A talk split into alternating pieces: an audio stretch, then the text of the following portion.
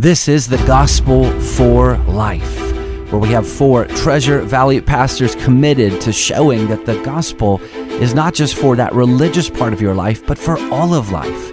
You never graduate from the gospel. Around the table today is Russell Herman, pastor at Cloverdale United Reformed Church, Jonathan Van Hugen from Dayspring United Reformed Church, Vinny Hankey from Valley Life Community Church, and Ryan Hemphill from Treasure Valley Reformed Presbyterian Church. To catch earlier broadcasts, just search The Gospel for Life wherever you subscribe. To find out more about this ministry and about our annual conference, go to reformationboise.com. Welcome back to the Gospel for Life. We have been dealing with the topic of doubt and deconstruction. We've spent the last couple days really focused on the deconstruction part, and um, we are moving on from that and now starting the process of dealing with doubt from a biblical perspective. In the Bible, we know that faith is trust. Um, Hebrews 11 1 says, Faith is being sure of what we hope for and certain of what we do not see. So faith and trust are the same category. And in my growing up, I would have I would have learned that the opposite of faith is doubt. What would you guys say to the younger me? Ooh, that would make a good good song. I, Os Guinness wrote a book on on doubt, and uh, he explains how doubt is that is it's the sense it's the suspension of things in between unbelief and belief. You know, there is you know it's not full unbelief. It is, and it's not full belief. It's that sus- spot that occupies the in between right there, that m- mental gray area, you might say. Maybe one, as I think of it, one one way that maybe illustrate to illustrate it is a, a story of when I was growing up. My my one of my older sisters played soccer. Wait a minute. I just want to note. Oh, you would respond to the younger me with the younger you. I would. Yes. Okay. Good. I like where Yes. this is. This is like a dream inside a dream. I know. Everybody spin your little top to Yeah, make sure yeah, we're yeah, not. Um, so the uh, I need to pay attention to our games, and I played with a friend with their soccer ball. We just kicked it around, and I kicked it too high, and it went up on this uh, snack bar that then rolled down and got stopped on this beam that was over it, and you know, my friend wasn't able to get up there, and I couldn't get up there, and so we got our dads and. So since I kicked it over, and I was a bigger kid at this time, I wasn't a small boy. Since I was one that kicked it over there, my dad said, "Well, we need to go get it," and and so I was like, "Well, I can't. I've tried getting up there, I can't get it." And he's like, "Well, you need to stay on my shoulders." Now, I was a bigger kid at that time, and I still believed in my dad.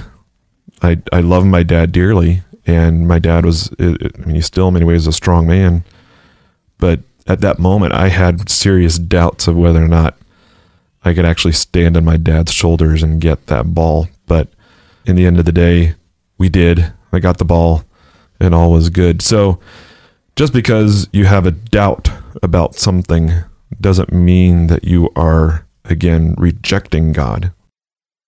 We can have doubts. It's all in how we deal with those doubts. I think uh, you, had pointed out uh, something that this Os Guinness said. You know, it's it's like the Chinese say that uh, they have a phrase of having a foot in two boats. You're in between. You know, getting in one or getting out of one. You're in in that in between state. And I think people who have doubts, you know, sometimes they regard that as unbelief, and I think that's why we have mercy toward them. It's it's not unbelief. Everybody has that. But what you're seeking for is a good answer to that doubt. And this is the, this is the important thing that the Bible will help you with.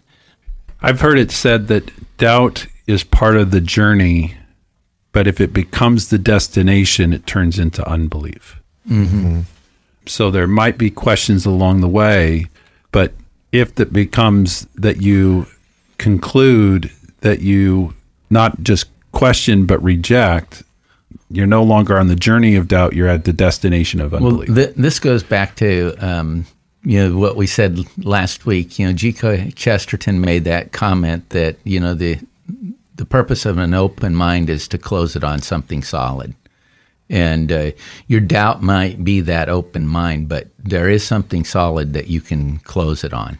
Yeah, I think d- doubt is a wrestling with your faith, where unbelief is a rejection of faith. And mm-hmm. Paul describes that, that re- the rejection of faith and a good conscience as people who shipwreck their faith, and which is leads to unbelief or mm-hmm. rejection maybe this is not going to be helpful, but I'm gonna I'm gonna walk down this road, and if I get in trouble, is the younger you? This is not. This oh, is okay. now me, the bigger me. Welcome um, back. I'm back. Um, and if I get in trouble, I'm just you can blame so thankful that there are three of you around the table that can save me from this this route I'm taking. Um, but we all belong to confessional churches, mm-hmm. and there will be people that come into the church that might have some questions about some of the things within our confessions.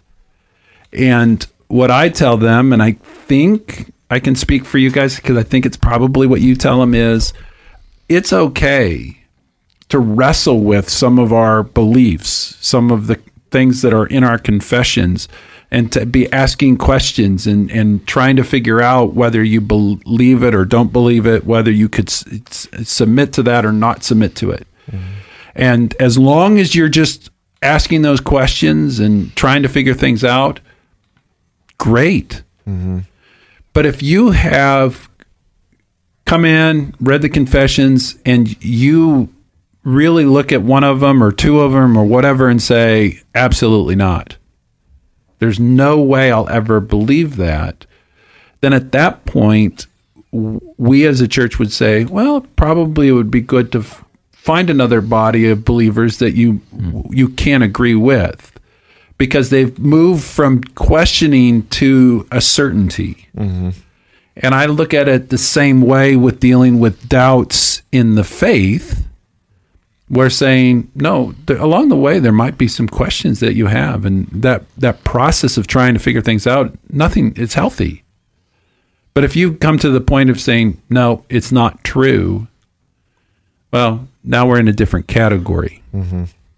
well i do think that there is a you know faith comes by hearing and hearing by the word of god. And i you know even for those people that might not have a full full and firm grasp of what you have in our confessions and that. I do think that you know the the ability to sit and listen and begin to you know, wrestle with that is an important thing wherever whatever state you're you're in.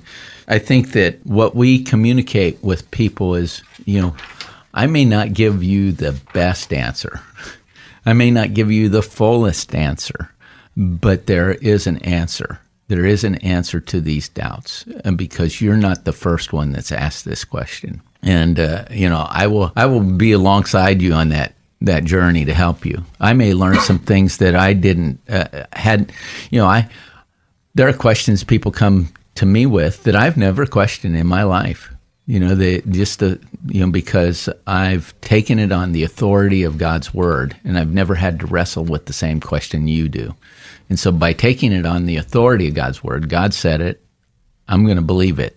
Because in every other area of my life where God has said something, I better believe that. You know, I, I don't have the ability, I'm not smarter than God. Mm. You know, I think you made a, a really good point there of the loneliness that some people can think when they have these doubts or these questions, and the idea that these questions aren't new you know the mm. the doubts or the questions that you may be having or struggling with the church has dealt with those in some way. We're not the first ones to have those questions in the past 2000 plus years. So there's i think some comfort in that in knowing and encourage anyone having those doubts to acknowledge that you're not alone and there is in fact an answer. So in the past couple days we've talked about some of the causes that can result in doubt. So we're going to start with some of the those again and just work through those. I think it's just important to to just get to the source of what what is fundamentally at the at the core of of this. And some of what I'm bringing here is from a D.A. Carson book um, called Scandalous. And so much of this is his list, some of it is, is me. But the first in this list is just ignorance. And sometimes we just question things that we don't understand. If you think back to, to being a kid, think of Ryan's example with his his doubting of his dad. At the end of the day, Ryan didn't really know the strength of his dad. Mm-hmm. That's a doubt of ignorance. Mm-hmm. I I think also too it can be what we don't know, but also if we've had a, a sheltered or soft Christian experience, that first time we experience trial or difficulty, uh, like James says, consider it pure joy when we face trials of many kinds, because you know that the testing of your faith develops perseverance. A season of doubt can be triggered by that that testing of your faith. It's a season of struggle. And, and it can be, and in that season of doubt, there can be a deepening of your faith. Yeah, it can lead to strengthening. because because it leads to a strengthening of it. Uh, the second one is just moral choices that we make or want to make. Um, Jonathan mentioned this the other day that people will want to question their faith because their faith is seen as being restrictive. I think. Yeah. Yeah. Yeah, you know, it's it's the kind of thing you know you see it in maybe a, a young person where you know the Bible's told you not to be unequally yoked, but you really like that uh, man or that girl, and that that causes you to say, well, this is a I, I don't want to I don't want to believe this anymore.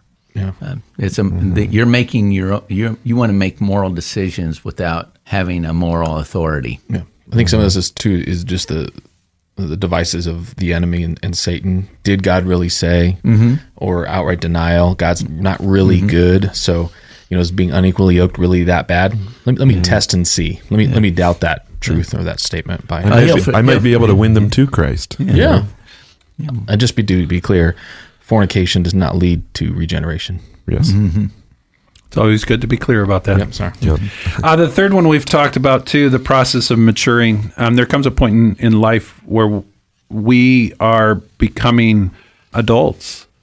And part of that process of maturation is owning beliefs. We're all taught beliefs when we're young. And there comes a point where we move from being a passive recipient to an active owner. Mm-hmm. And that's natural. I mean that if that doesn't happen, then you haven't actually fully matured. Mm-hmm.